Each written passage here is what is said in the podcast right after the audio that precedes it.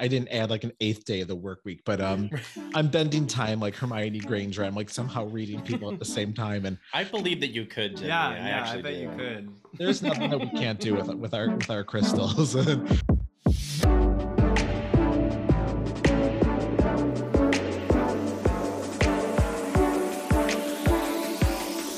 Hi, this is Jimmy, and you're listening to Stage Door Medium.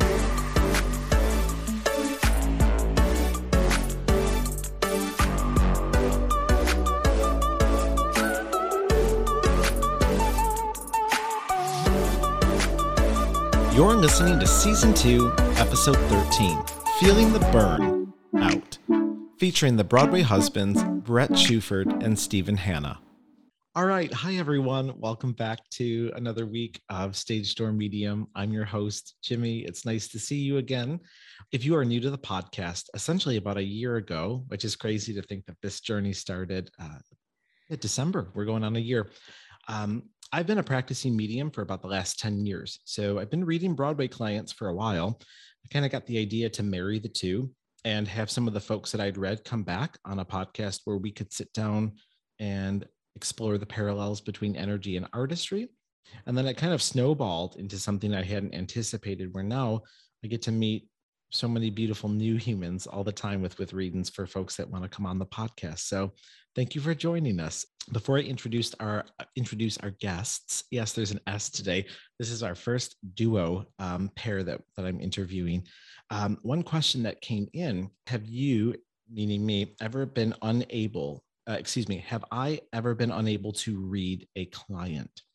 So yeah, it's it's happened twice. The first time it was me it was my fault. I, I don't want to say fault, but it was my issue. The second time it was a client. So I'll, I'll kind of explain. But here's the thing, because the, the the second part of the question, the second part of the question had mentioned that they had been told by mediums that she's that they're impossible to read. So to answer that, I don't know if I believe in that. Um, I, I think we all have our own energetic thumbprint or like face ID, but I think when we go to a medium, your average medium should be able to sit with you, sit with your energy, and pull on some things. Um, I think sometimes what happens is that if you have like a, a client who just wants to be a jerk, that energy might throw off the mediums and they might get nervous. So the medium might start to wall themselves up. Me, I think being a teacher, like I will call you out on your shit so fast if you try pulling that with me. So I will tell you, hey, do you want a refund or do you want me to gift this time to somebody else because you're wasting yours? So um, I've never had an issue except twice. So the first time was um, when I was going through a particularly difficult time in, in my life. I sat there with a client, and if you're listening to this, you probably like theater, and it was like the moment where Bernadette Peters wand breaks and into the woods and she's trying to before it breaks and she's trying to do it and nothing's coming out. And i was sitting there like nothing was making sense with the client. And i know that they weren't trying to you know fool me or anything like this. I just felt like completely unplugged from the wall. So i had called my mentor and i'm like what happened here? And she knew what i had been going through and she was like you're not meant to be reading right now. She's like you have to grieve like you have to be human and focus on your own stuff right now. So it took me, I would say, about a couple months until I was able to start working with clients again. But that was scary. The first time going back with a new client, I'm like, is it is it on today? Like, are we here? And I had some signs that I knew that it was back. But other than that, the other time that I had a difficult, I guess, experience was somebody had roommates and they all were home and so and all of the doors were open. So she had four other roommates and that was tricky because i was getting details for everyone. It is as much as we'd like to think it's just for the person that i can see on the zoom call spirit doesn't work that way. If your roommates you know dad wants to come through and thinks it's an opportunity to sneak in and infiltrate they sometimes will. Um, so it can make for a confusing experience. So those are the only two that i've had. And and to go back to that last part again, no, I don't think that there are people that just can't be read. I think it is interesting. Certain mediums can't read other mediums. That I found, I've heard is more common because we start to like vibrate up here. As that's a whole nother thing. But anyway, so that's that. So I'm I'm really excited today. Our guests are so special. before I introduce them, really fun story. They were two incredible Broadway performers. So, oh gosh, there's a ton of credits that I feel like would take the whole podcast episode to go through. But um, they are now they are known as the Broadway Husbands. They have, gosh, they're they're influencers. They have their own podcast. They're, and they're Disney lovers, which makes me love them even harder. So please help me welcome Brett Shuford and Stephen Hanna to our show today. Yay! Hi, Jimmy. Thanks How for are you? us. Thank you for Good. coming. You guys are doing well. Yeah. Yeah, we're good. Yeah, we're very good. How are things in Texas? Good. We just survived a hurricane, Yeah, and um, confusing but good. you know, politically, Politically, it's, it's confusing. challenging, but it's um, Sure. you know, and it it it makes it very um, hard. You know, it's it's challenging. It's challenging to to be around uh, when all this dis- disinformation, and then and then also the governor. But you know, I it's I feel like we're we're hopefully part of helping change some of what the pattern of what's happening in the state. So Yeah, and beyond that, you know, it's beautiful here, and that's kind of why we're here because we we like being here. We have you know wide open spaces, and um, we are close to family here, so you know there are great benefits of being Yeah. here. Did both, and I don't remember, did both of your families grow up in Texas then? No, just me, Brett. Uh, I grew up here. Stephen's from Pitts- Pittsburgh. I'm from Pittsburgh, So Dan's and. I think every time we, yes, that's right, Abby Lee Miller. It's every ALD. I didn't go there. Yes, the ALDC. That is right. Um, but every time we've come here, I've always been like, oh, I like It's true, Texas. yeah, because I the like weather's it. Yeah, the weather's and- nice, and it's there's space. I think it's the opposite of New York, right? There's lots of sun, lots of space, and lots of grass. And it's affordable. I know. I have family in Kentucky, and I remember visiting them, like what homes were going for here, and you got so little. You had these gorgeous, like brand new builds that were like a fraction of that. And it's kind of um, amazing. so, had you already been split between Texas and New York pre-shutdown, or were you just like, nope, we're we're going here? No, it all happened part of the it's just it's one of those we kind of just let God kind of take us wherever we needed to go and we were really taken care of during the pandemic. We um by chance, you know, somebody bought our apartment in bought our. Manhattan apartment. And so we sold it. And then while we were there um, selling our apartment, um, I got a temporary job offer outside of Houston. And um, I said no, I think twice. And then I said yes. And, um, and, you know, we decided to come down because we wanted to spend time with his family at some point during the pandemic anyway. So we thought it was like a good chance for that to happen. For a few months. Just it was only supposed to be from August through December of last year of 2020. And we got here and you know, everything was just going really smoothly. And so, you know, then I was asked to stay through June and I decided to stay on. And then we started looking at houses in January of this year. And then once we started doing that, it was kind of like, okay, I guess we could stay here for a little bit. Sure. Yeah. I know it's interesting. There were some ideas like my husband and I had talked about. It's interesting the things that came up during the pandemic, just in like, what do we want out of life? Mm-hmm. And then how I know we're still in the midst of a pandemic, but with returning to normal life, though, for the most part, the ideas that are still there. And I'm like, oh, this wasn't a fad. Like we had talked, we had always, whenever we went on vacations, it was always go, go, go. It was always bigger cities and it wasn't until the pandemic that I started going up to like the Catskills and doing like Woodstock and uh, this area and like Hudson. And I'm like, I don't know about you, but I'm like, I kind of want to get like a place out here where, you know, eh, in the summer we could live there because he can work from wherever. I'm like, and I don't know. We, and, and so it's funny, like that idea has not gone away since the pandemic is starting to, you know, stabilize, I should say. So it's, we'll see. We'll see what takes us there. But Yeah, I think Um, for us, we'd always thought we'd always dreamed about suburbia, but then the reality of suburbia always kind of felt not right, and um, and then the pandemic hit, and it just sort of happened, and here we are living in the suburbs of Houston. So it just never would. If you had asked us a year and a half ago what, where we would be, this is not anything that would have been on our radar, but we're super blessed. There's also suburb shaming that I feel like happens because we live in a suburb. So we we have Buffalo, and then I mean literally there's a street called um, Kenmore Ave, and you cross it and you're in this village of, of Kenmore. And um, we wanted a space like we were like what we were paying was murder for like a one bedroom in in Buffalo. And then I was like, this is stupid. I'm like, this is why people can't afford homes because they they're like just shelling all their money out for for monthly rent. So um, we wanted a space for the dogs and but anyway, there's so much people were giving us like, ew, you moved to the burbs or you sold out. I'm like, I guess if that's what you define selling out, like sure, we straight up sold out. So yes. Um, how did you guys meet? Because I don't, I do not know this. Well, sometimes we sometimes we give like the sort of bread and butter answer, but we'll give since we'll give you the real since you answer. did our spiritual reading and you've met our ancestors. Um, we met we met actually in recovery. We both are sober. Mm-hmm. Yeah. And so we met um, through 12 step meetings and um, and then and then so we we saw each other around, right? And then the first time we really like saw each other and really have a mem like a really good memory of like us kind of being like hook, hooked into each other Flirting. was um like I was invited to his Christmas party in 2006. Oh my god.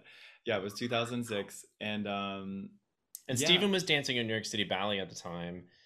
And I'd been to see New York City Ballet zero times in my life. So I I, I didn't right I didn't I didn't know like what he, you know, I was like, oh, he's a ballet dancer. So, and we, my friend was like, he's a principal dancer in New York City Ballet. He's a big deal. And I was like, okay. Um, but I just thought he was hot. And then, so I was at his Christmas party. We started we stared at each other like yeah, intensely. It was like an intense Christmas Eve. The like... entire party. But at the time, I was in a terrible relationship still. Me too. And he was too. And so we were respectful of that, and we just um, became friends. Um, mostly because we were both sober, and so it was kind of you know built around that in the beginning, and then.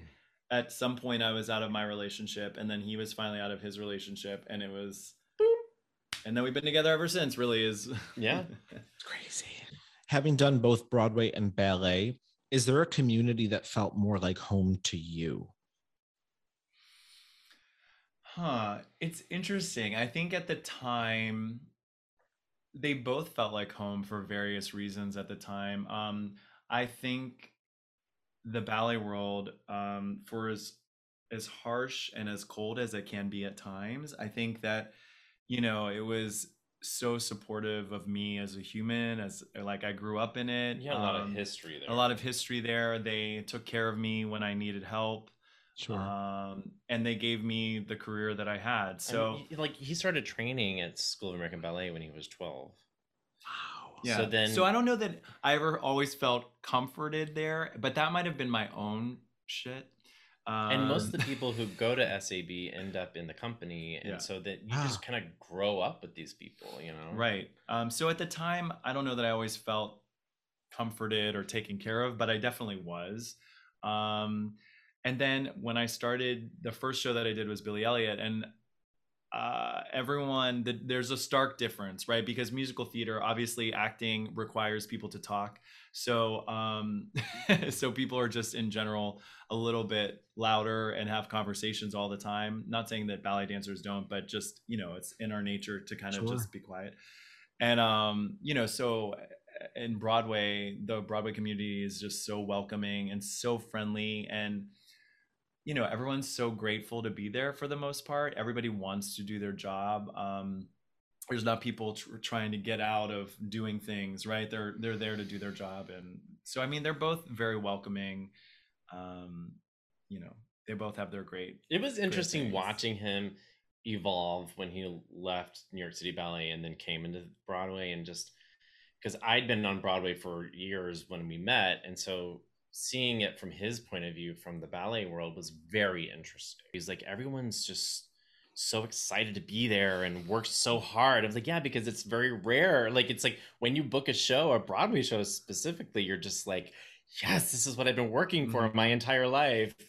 and Yes. everyone at City Ballet just kind of is you kind of you're just always doing it. So it was an interesting. yeah it's just a different yeah, mindset, different you know? mindset for sure and also because you're so young when you get into the company that you really just have no perspective right so you know you just don't have the same perspective yeah And it's neat, Brett, because I was looking up your you were Beauty and the Beast, like the on on Broadway, and um, Yeah. I think this is my first Beauty and the Beast cast member. Like I was obsessed with that show. I have a flashback really quickly of like after we started really dating and I would come to meet him at the stage door and this friend of ours that we- we're talking about she would like pop her head out the stage door and kind of check me out and Well, I was literally telling her, and it was John Tartaglia was playing Lumiere at the time, and I was like, "You they guys, were judging me they this were judging me at guy the stage door is actually dating me, and he's really hot. You gotta see him."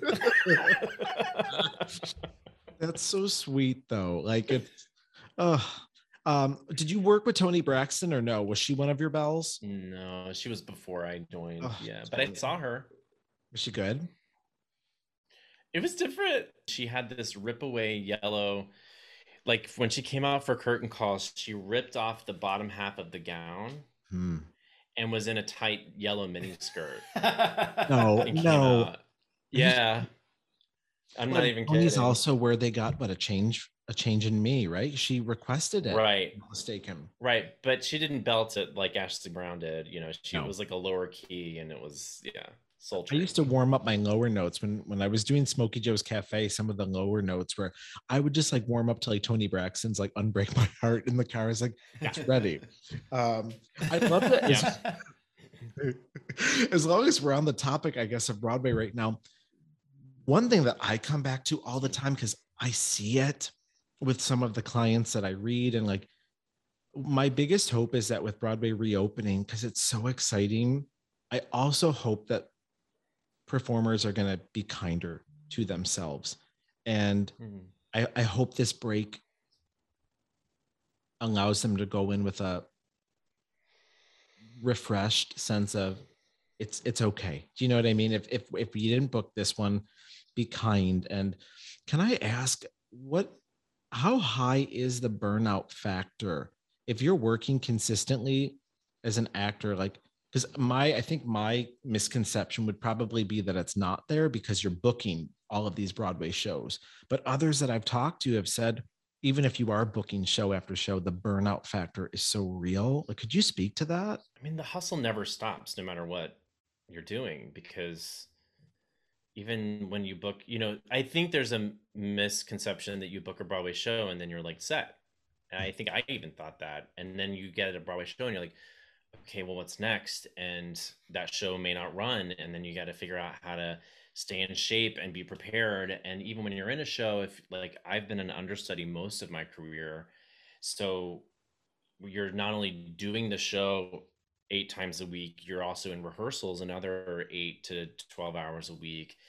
Um, and you got to be ready you got to be prepared and ready to go on and there's that adrenaline that you have to and and if you're a swing i mean swings are the hardest working people on broadway and do not get enough credit um, and appreciation. But you know that the adrenaline and the fear factor and the ability to just pull up and and let go of perfectionism and do that job. It's it is it it, it can be a, a burnout. And also i just think a lot of shows are dangerous. Like when you have computers and running things and elevators and things flying in and steel sets and all this stuff there people are risking a lot to tell these stories. And um, and so the adrenaline can can be high. And i think um, so not only that when you're booking like you're dealing with with all of that workload and that schedule and and and risk but then when you're not working you have to figure out how you're going to pay the bills and how you're going to do it. So it's it, it, it you do get burned out um, and that's why it's so important to be able to have uh, tools and mindset tools and be able to um, know that you know have creative outlets outside of it i think a lot of people don't take the time to transfer their hobby this thing that they enjoyed as a dream that has now become their profession. You got to transfer that that creativity into something else because otherwise your fulfillment kind of lies in your profession. And Bingo. so i'm constantly trying to encourage people to like do something else even if you're just coloring like just do something outside of the show Yeah. because you'll feel so much more fulfilled you know Yeah. Yeah, I mean, burnout is so real. I mean, I think it's probably real in anything, and especially in Broadway. The schedule alone, like Brett was saying, eight shows a week. Even, you know, I, I always get asked the question, like, what's harder, Broadway or ballet, right? Um, and I think that some people think that maybe if your track isn't some physically demanding track in a Broadway show, that oh, that can't be that hard. it's a piece of cake Yeah, it's a piece of cake eight times a week. Well, I don't care what part you have. If you're doing it eight times a week, it's it's not easy. And Just show up every day and do that and do it well and um, get out of the stuff in your head and um, be a good person while you're doing it. It's not easy, right? And then you know, like Brett said, was saying, you got to find fulfillment. Then then there's the hustle bustle of Times Square, right? You're constantly just showing up to work sometimes is exhausting and then you get there and you're like oh man now i gotta do the show um you know so there's just so many aspects to it and i think when you do go from show to show to show right um there's like this true excitement and there's also a lot of dread i mean i, I found for myself like I, I would get a lot of anxiety over um always knowing that I ha- would have to go and perform. Um, and then I wouldn't feel relief until it was over. And so, like, you know, there's just a lot of mindset stuff. Um, yeah, so burnout is definitely real. And then, you know, then there's also the um, the aspect of not feeling. At least this is a personal thing. I mean, uh, as a, especially in a Broadway show, I always felt like I never um, had a voice. I mean, I, I never my opinion didn't count. You know what I mean? So that's hard. It's hard to be in a place where from the outside it looks like this amazing thing and for the most part it can be, but there's also something to be said where you go to work and it doesn't really matter what you think. You just have to kind of show up and hit your mark and do exactly what you're told. So it's like this weird dichotomy of things happening. And on top of that, there's I think what you were speaking to about the added pressure we put on ourselves that there's there's a mindset that's taught to you no matter like Right. that there's There's never enough. there's never enough. so you got to keep searching. there's like a going, yeah. scarcity mindset that I Mhm. think really Yes. is em- embedded in in performers early on, and I think a lot of it really comes from a parents and people who don't understand how to help people who want to make a living in the arts know that it's true and it's possible and, and and believe in themselves enough. But i think b i think there's a lot of people who got burnt and rejected Mhm. by the industry who now teach it. And so they're teaching a lot of scarcity mindsets to people that it's hard and you and so we're setting up the expectation that you're going to get rejected or you're going to suffer and all this stuff. And so we've already bought into it before we even enter the industry Yeah, and then on, like mm-hmm. also on like a individual level too, there's this level, this idea of like now you're in a show, right? And then you're you're talking to people and you heard so and so got an audition for this or got an audition for that or they might be leaving the show and then so it starts to become like well wait a second. All of a sudden this job that made you feel so worthy you kind of start to feel like and you're told wait i'm still in it and they're you're also leaving told you know it's like that you can't call out. Yeah. You can't miss a show if unless you're unless you're like your knee is falling off right? Like you cannot miss a show. And so if you're mentally not in a good place and you're showing up to work you're gonna suffer. You're gonna and it's gonna ref, the energetically it's gonna transfer backstage and so it's it can be a real a real mind f So the the short answer is yes. It can be extremely. You can burn out easily, but there, are you know, and then there that's are. why it's up to you to take care of yourself Yeah, you got to take care of yourself and make yourself happy so that you can just show up and do your best. I, I I can't speak for all mediums, but I'm I'm gonna. I mm, no, I think I will. If I think the burnout factor is there, because goodness, when things started blowing up And uh, of course, what a beautiful thing to be able to say when things blew up for me and, and got really busy. Like, of course, I'm grateful for that. But it started becoming this strange, like, for example, couple months out, like I, I was booking like a month and a half out, and you're like, oh, this looks, you know, great, obviously, because people are seeing, hey, there's there's a wait list for, for this person. So they, they must be skilled at what they do. And then the wait list started growing. So now it's about four months out. And then I started going, well, wait a minute though. Oh gosh, I don't I don't want to hurt people's feelings. I don't want to turn them away. I want to help them. So should I start opening my calendar up more? And I tried it at one point and I was coming home miserable from the readings. I had added an extra day of the week, um, uh, extra work. I didn't add like an eighth day of the work week, but um, I'm bending time like Hermione Granger. I'm like somehow reading people at the same time, and I believe that you could. Jimmy. Yeah, I yeah, I, bet do. you could. There's nothing that we can't do with with our with our crystals. um, so I was coming home miserable, and it's interesting because like it's a selfless job to do it right and so I, I think yesterday I, I, had two readings, and then I uh, we had Frozen at night. The the tours here in town, and I was like, there my you know my mom joined me. and She's like, how how were the readings? And I was like, great. I don't want to talk about it. I'm tired. Like I just want to go turn this part off. And I think that's the other thing that aids in the burnout is just talking about it all the time. And I think as a medium, I know what we do is like really special. And there's days where like I'll start to well up going like, I get to do this.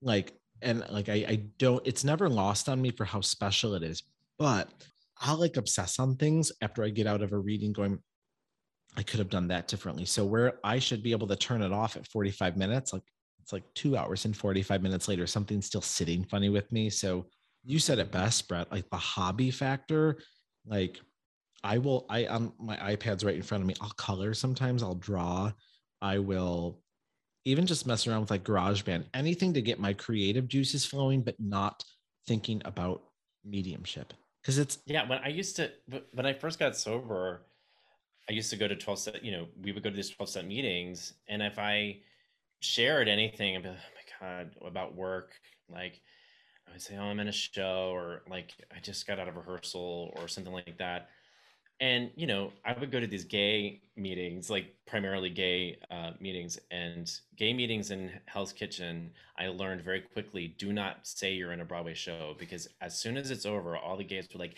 what show are you in? Tell me about it. And i'm like no i came here for like spiritual healing. I did not come here to talk about work. Yeah it's so like the same like people will you know they uh, after a while like sometimes I, I won't even like I, I I'm, I teach as well, and I love being a medium. But there's other times where I'm like, if I had to pick, like if if I know somebody's going to want to ask a ton of questions about, well, how does it work? Is it always on, or what what number am I thinking of right now? I'm like, I will just go. I'm a teacher. You know, I I will like Stephanie Block was saying in yep. one, she would tell people she was a clown after when she was on Wicked and tour, she, uh, because she was like, if you said Elphaba, she goes, Wicked was a hot ticket back then. So everyone wanted to talk to the green girl. So she just started yeah. saying that she was a clown, a children's uh, clown for birthday parties. And she said the people were like, oh, okay. And they wouldn't talk to her. And so, um, yeah, I, I can I, I can totally relate to that I too. yeah, as, as, especially being a ballet dancer, people are like, "What do you do for a living?" And I, I was like, "Uh, do I say what I do? Yeah, like I don't even know if I would lie or if I would just kind of skirt around the answer. But I always hated being like, I'm a ballet dancer. I dance with New York City Ballet. Oh, here we go. yeah. It's like the same questions. I know. We we get we mm-hmm. get the same too. So how did the Broadway husbands come about? Like was this organic? Did it present itself to you? I'll start. Okay. This is adorable. The first time. well, because I I'll take over. Like so in the beginning, it was 2013 and we were both unemployed. Is that right? 2013? Yeah, that was the lucky. Yeah, yeah. Yeah, 2013 was a, a not a great year, year and, and I, I, always think 13 how yeah, unlucky yeah. that year was. We were sitting around, it was a Sunday and um, we were both unemployed and we decided to make a YouTube video called um, Five Things to Do, or what was it? Five things. Five favorite things to do on a Five things Sunday. to do on a Sunday when you're unemployed. Yeah. And so like number one was like call unemployment or you know do your unemployment. and we just made this video. Um and so that was the beginning of Broadway Husbands. That's how it started, like that idea of like making videos together and and that was a then like I said in 2013, but then actually Broadway Husbands, the Instagram account didn't come about until Well, I had, 2018. I had kind of gotten really into doing my own YouTube channel Mhm. and had devoted a year to. I was like, I'm going to make a video a year, a, a, week, month- a week, yeah. a video a week Year. for a year. I had committed to it, right? Yeah. Um, and, and I did it. topics And I- say- and I, what I tried to do was do a recurring series like every week. So one of them was called Broadway Husbands on my YouTube channel, and it always did better than anything else I posted. And if I started to notice that like things on my own Instagram account would do better when Stephen was included in it, and I was like, huh. So I was like, what if I just create a separate Instagram account and no one had it, which shocked me, Broadway Husbands.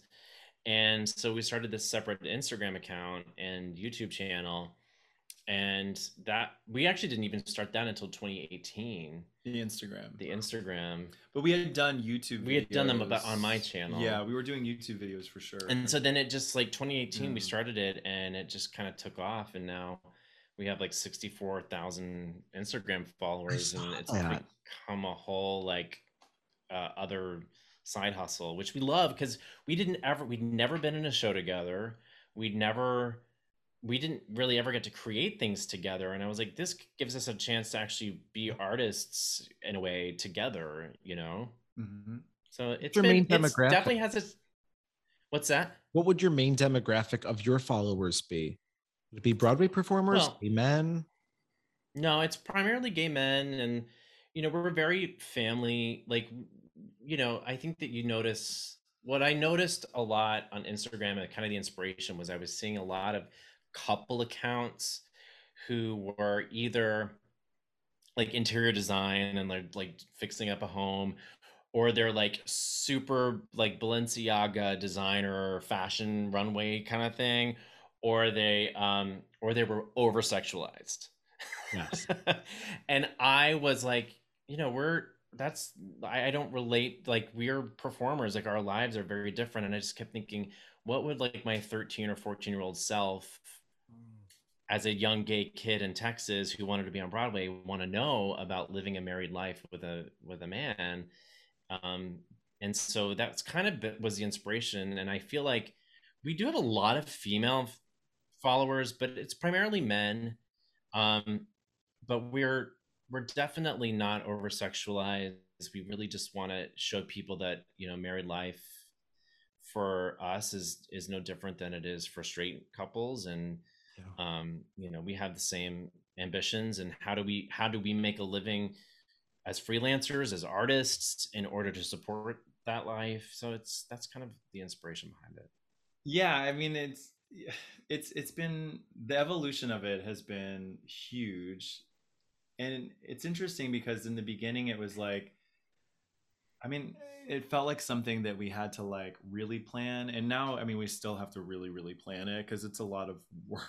we post every day I know. so it's a lot It's a lot of work, but but it's definitely become more um a part of who we are and less I mean, I say that and is that truthful? I mean, i think it is I think it is. I mean, because we just like we were doing content before we came to do this interview, and you know, I, I feel like we're definitely blending more and more in our creativity, whereas it used to it felt like a chore it felt like a huge Or trying to get together like schedules and and especially because when we started it we were both working and Yeah. performing and you know i would go on tour or he would go do a regional gig and like when are we going to make stuff because we're not even together you know and you're That's bringing the job into the relationship.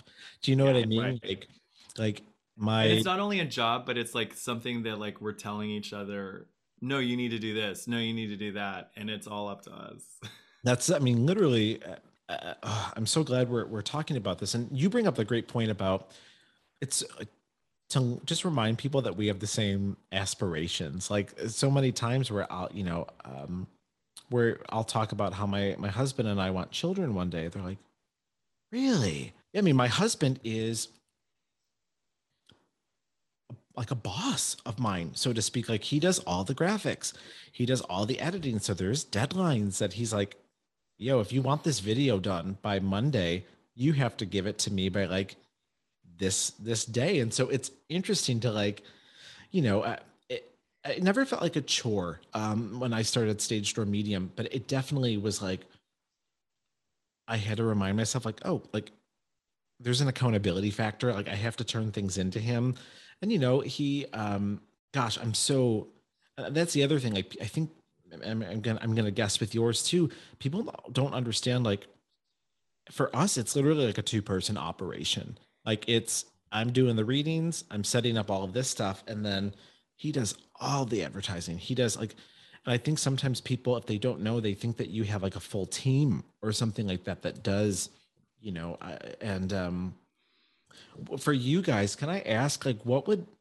best piece of advice you would give yourself if you had to go back and you saw another couple starting something similar? Um, I, I don't know. What would you? If I went back, I mean, uh, my biggest piece of advice for us, even in this moment, is uh, especially because you know we're married and we spend a lot of time with each other and we really really really really love each other and like love being with each other and it's funny because when you talk about accountability what happens is you know we have all of these intentions and plans and then we both kind of like to procrastinate sure. and then no one wants to call each other out because we both want to just not do it and so it just like goes on and on and so I don't know. I guess my biggest piece of advice I think is always just to like kind of get up and take some action and do it, right? Like the biggest challenge for me is like I'm definitely more like type A in the relationship, but I never want to be a parent in the relationship. So I will stop myself from actually like just being the captain and just saying like we're doing this, do this because I know it's going to turn into a whole like we gotta have it. Uh, so yeah, then just nothing gets but, done. Wait, wait, I will give an example though. Like of earlier, we had procrastinated a couple days about what we were making before we had this interview, and we made part one, and the second part had to be in another location, and I'm not saying that you were procrastinating, but you were like, well, let's just not, let's just do it another time. I'm like, no, we need to do this now. We've waited two days we got to get this at least one thing accomplished. We the, we're gonna lose the light. We're gonna lose our mojo. I would actually like, say like if you don't know your dynamic in your relationship, like if you if you if if one person can't be the captain or the other person has resistance or whatever it is, like because it sounds like you guys have found a really like you know your strengths yes. like you know your husband knows his strengths and you know your strengths and you both have made like a very like distinct decision about what those things are. We didn't really do that from the start, and right. I think that's made a real challenge for us.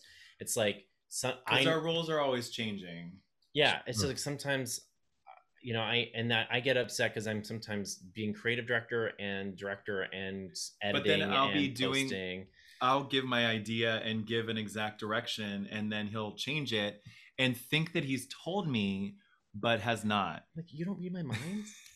Anyway, I'm not a mind. We're giving you the long answer. That was one of our conversations earlier. I was like, I'm not a mind reader. You changed your mind and then didn't tell me, and then thought I already knew before. Anyways, yes, that's how it goes. It's way too similar. Like a couple nights ago, I had a reading here, but then my my spouse had to get into the studio to do a, a quick headshot for somebody, but I was like, the time was like way too close. It was like I opened the door to start saging out and they were coming in and I'm like, I got so pissy and I'm like, no, no. I'm like, own this. I'm like, I should have said, no, I need 15 more minutes.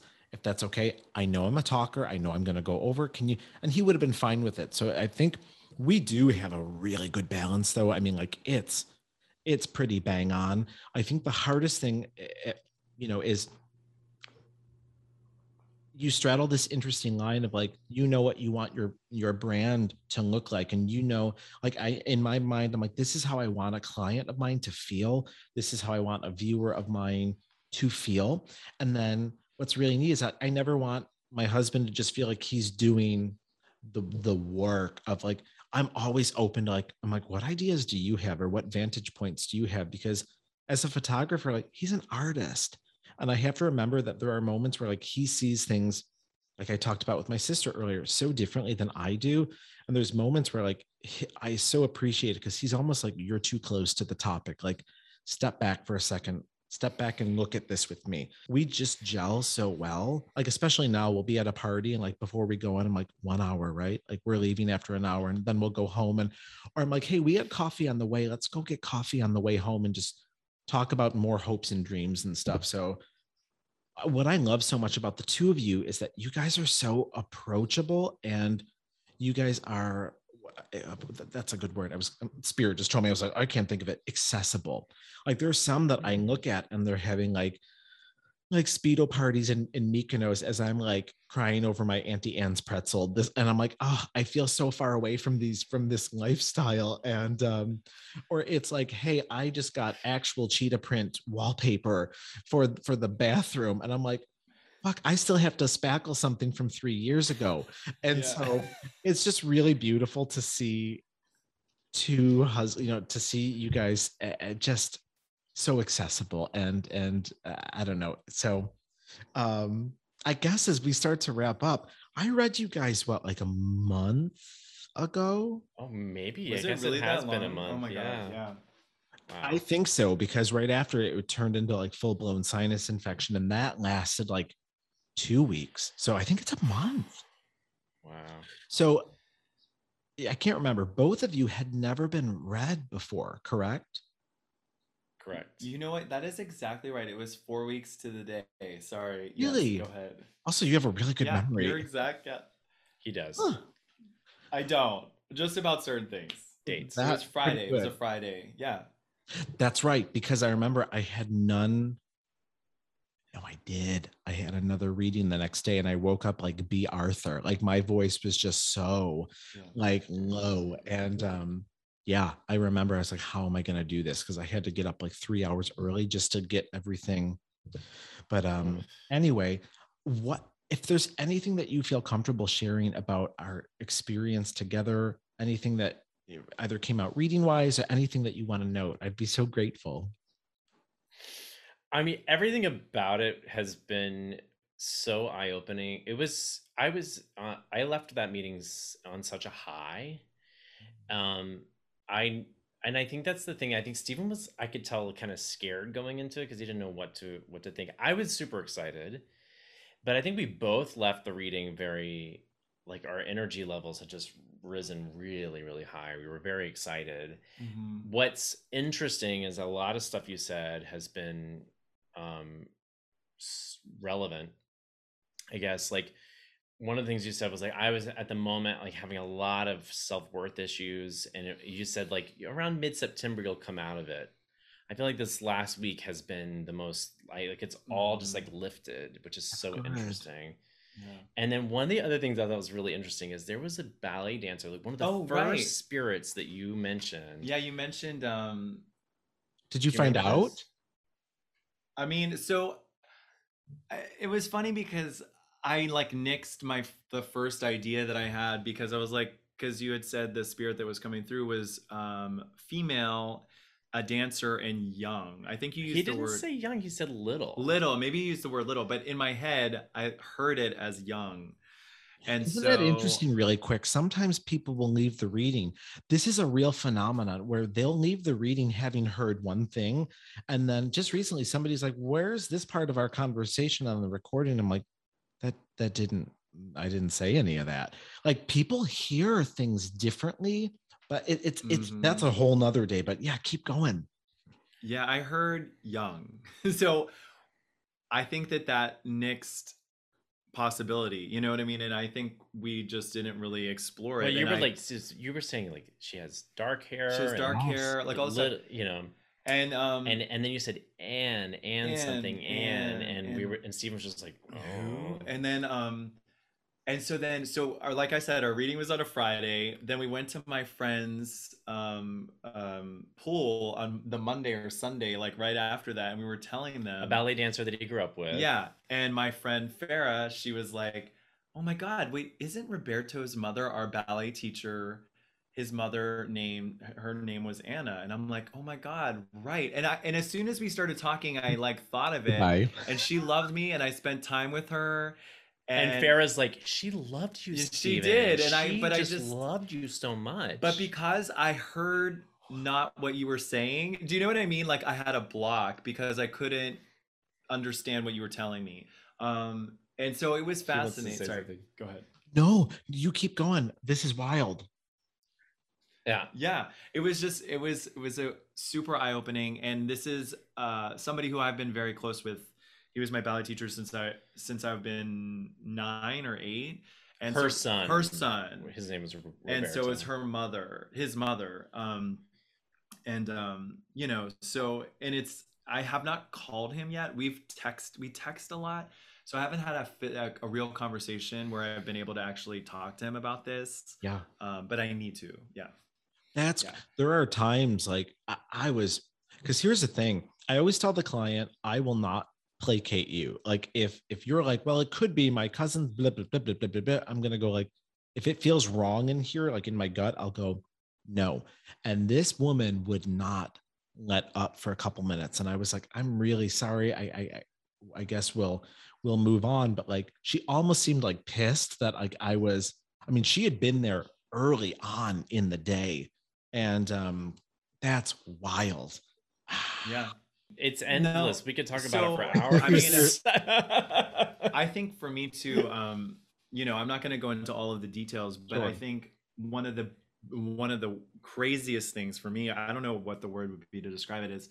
Um, my grandfather came through crazy. Yeah, my grandfather came through and um and I had learned things about him a year ago. Um like I finally understood things that I never understood before because I finally knew the truth Mhm. um, and he came through and apologized um, for you know the hurtful things that he had done Sure. and um and for me that was like huge because um uh, now that i know the details of certain things that have happened in the past i as a human being like have become clear about why i am the way i am um and so like that was huge for me that was huge for me and the fact that you knew you also knew my grandmother's um first two letters of her name and oh, yeah. we're and we're thinking was that the H I? Was that H?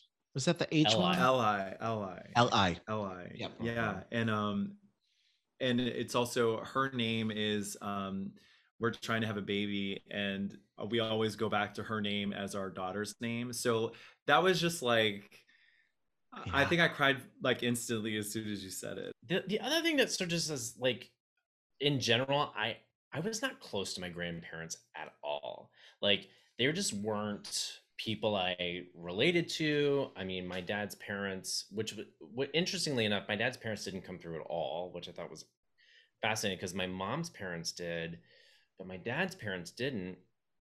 And you know even my mom's dad who passed away when i was in high school he was like one of the first people you mentioned that came through.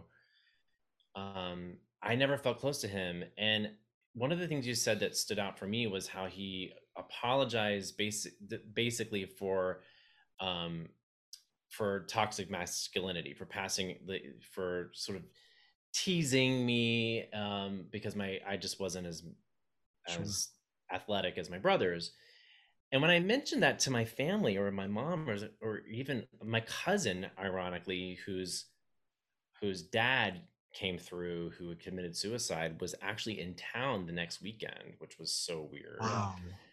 um i was telling them about the reading and they were like you know i said grand my grandfather came through and apologized and they're like was he mean to you like they couldn't believe that he was mean and i think that it also just proves to me how embedded that toxic masculinity and accepting that is in our culture yeah. or has been in my family at least.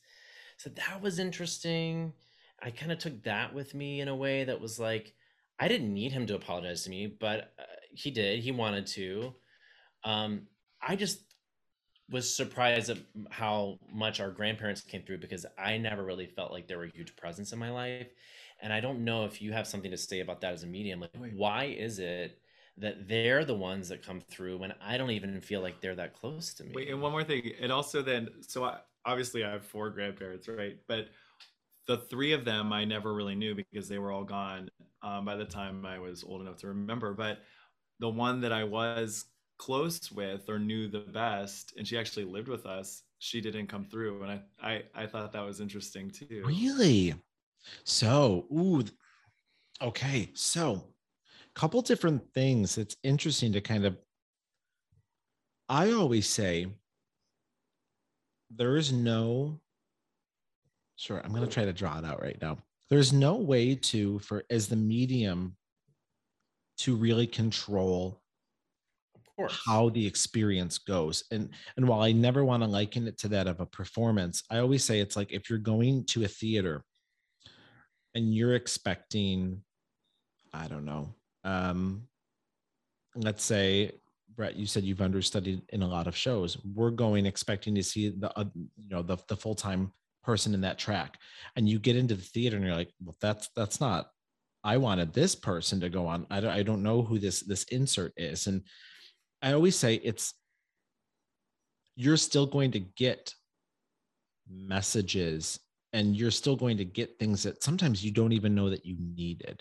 So for me, sometimes it's interesting. Like I've been to readings where the person that I was like, well, for sure they're going to come through didn't, but a different family member did because of something that I was going through in my life that at that moment they felt the most what's the best word? They felt the most experienced or poised on that topic to speak to, if that if that makes sense. And um and plus, if we have, I'm, I'm just gonna draw out. So we got like our grandparents, and like I, I know it's I'm just drawing X's right now, but if we've got like it's hard enough as a medium working with technically let's say let's say you've lost no one but grandparents, but they're all gone. To be working with four grandparents alone is very tricky for the medium because it's, I don't want to say tricky, but that takes enough energy. And, and if you're listening at home, we had done a, a, a group reading, so I read them together.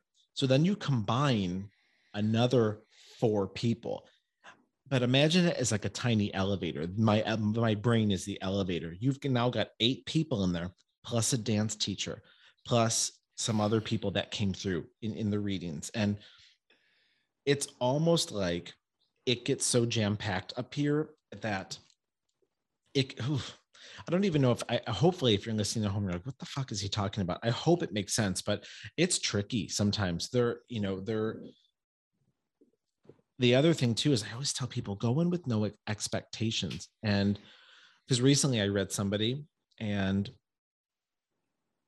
what's the best way to word it? They were expecting an apology for something that was never done to them, though. And after the reading, they're like, Well, I didn't get my apology. And I was like, But wait a minute, like this person seemed really loving and wonderful. And they were like, Well, they were. And I'm like, But this, you weren't wronged by this situation, correct? And they're like, No, not at all. I'm like, Okay, so wh- why would they come through to apologize for something that had been done to like somebody that you didn't know as well when that's not what the point you know what i mean? Like there's yeah. we, i learn on the job too you know I, I sometimes i always say the squeaky wheel gets the grease too. If they really wanted to apologize and address things because they feel like it's going to help you live a more clear here and now those folks are going to come through. Um it, it, it varies again. it's interesting. So so I know you can't guide it, but is there something about our ancestors? Is it just the lineage of our of our blood and our and our energy that like that they came through the loudest, or is it that like is there something connected to the family that because I always just think you know I sort of look at energy like an ocean and we're all just like waves on the ocean, right? But and are we like linear? but is it are we more connected to certain waves because of our, our own family history? That's a great, I should have started with that question. It's a really great, we typically, I liken it to that of American Horror Story, where every season it's usually the same actors that Ryan Murphy is hiring, but they're different roles to one another. We typically travel within our family units because what happens is we start to develop a really good rapport with these fellow actors, so to speak. So if, gosh, they're they're you know if let's say in two lifetimes ago, my mom may have been my sister. They may have been my mentor. Because what happens is with any company that you're in, so to speak, the more you work with them, the more you start to know how to push them, whether that's for the better or for the worse, the more. And it makes for a really interesting, because I always say that the main point of coming here is to learn, is to grow, is to learn lessons, is to raise our vibration a little bit more each time that we're here. So if I knew that, you know, the soul of my, let's say, mom was like a real fiery one and a wild card, I'm like, ooh, I know she knows how to push my buttons. Hey, next time we come through, I'm going to contract that you come back as my child. And we might have some rocky relationships because you're still going to know how to piss me off, but it's going to help maximize these couple lessons that I need to learn. So, no, you said it really well, Brett. Like, I believe that we're all like little dots that, re- like bees that report back to the big hive. But from there, we kind of stick within our own family of bees, if, if that makes sense. And now it's time for some last minute questions. If you were stuck as a ghost in a theater for all of eternity and you could only watch the same musical over and over and over, what, what would it be? uh, Gypsy. Perfect choice. Gypsy. Um, Annie. Character that you've played, or just a character that resonates with you from theater that both of you think would benefit from a medium?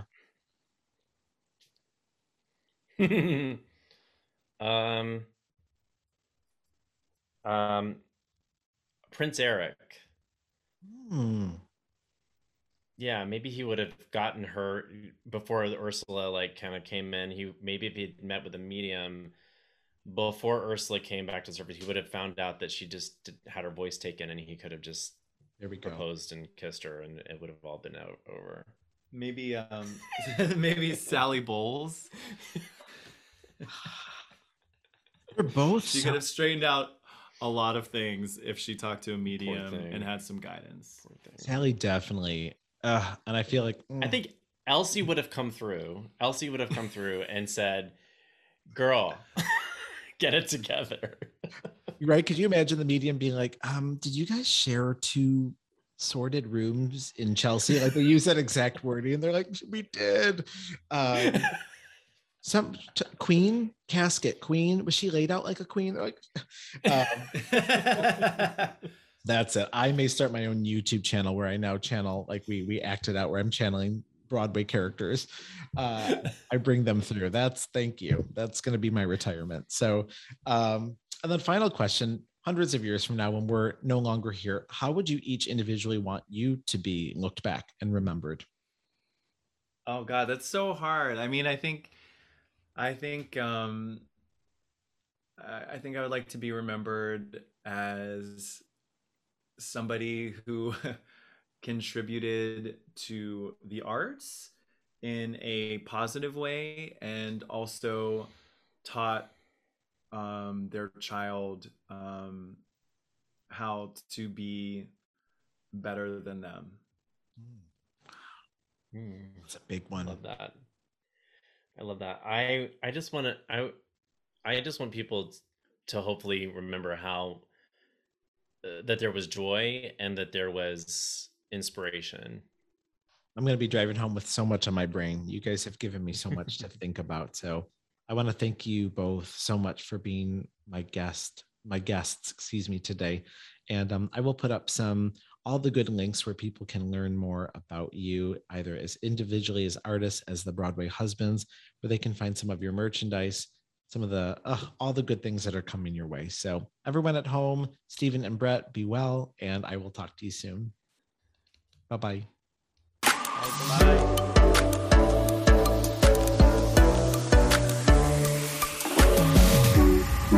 Hi, everyone. I want to thank you so much for tuning into this week's episode. I hope you enjoyed it. If you'd like to learn more about mediumship, please feel free to check out my website, www.stagedoormedium.com, where you can also sign up for my newsletter or book a reading for yourself. Feel free to check out my Instagram at Stage Door Medium or subscribe to my YouTube channel by the same name, Stage Door Medium. Thanks so much, be well, and we'll see you next week. Bye bye.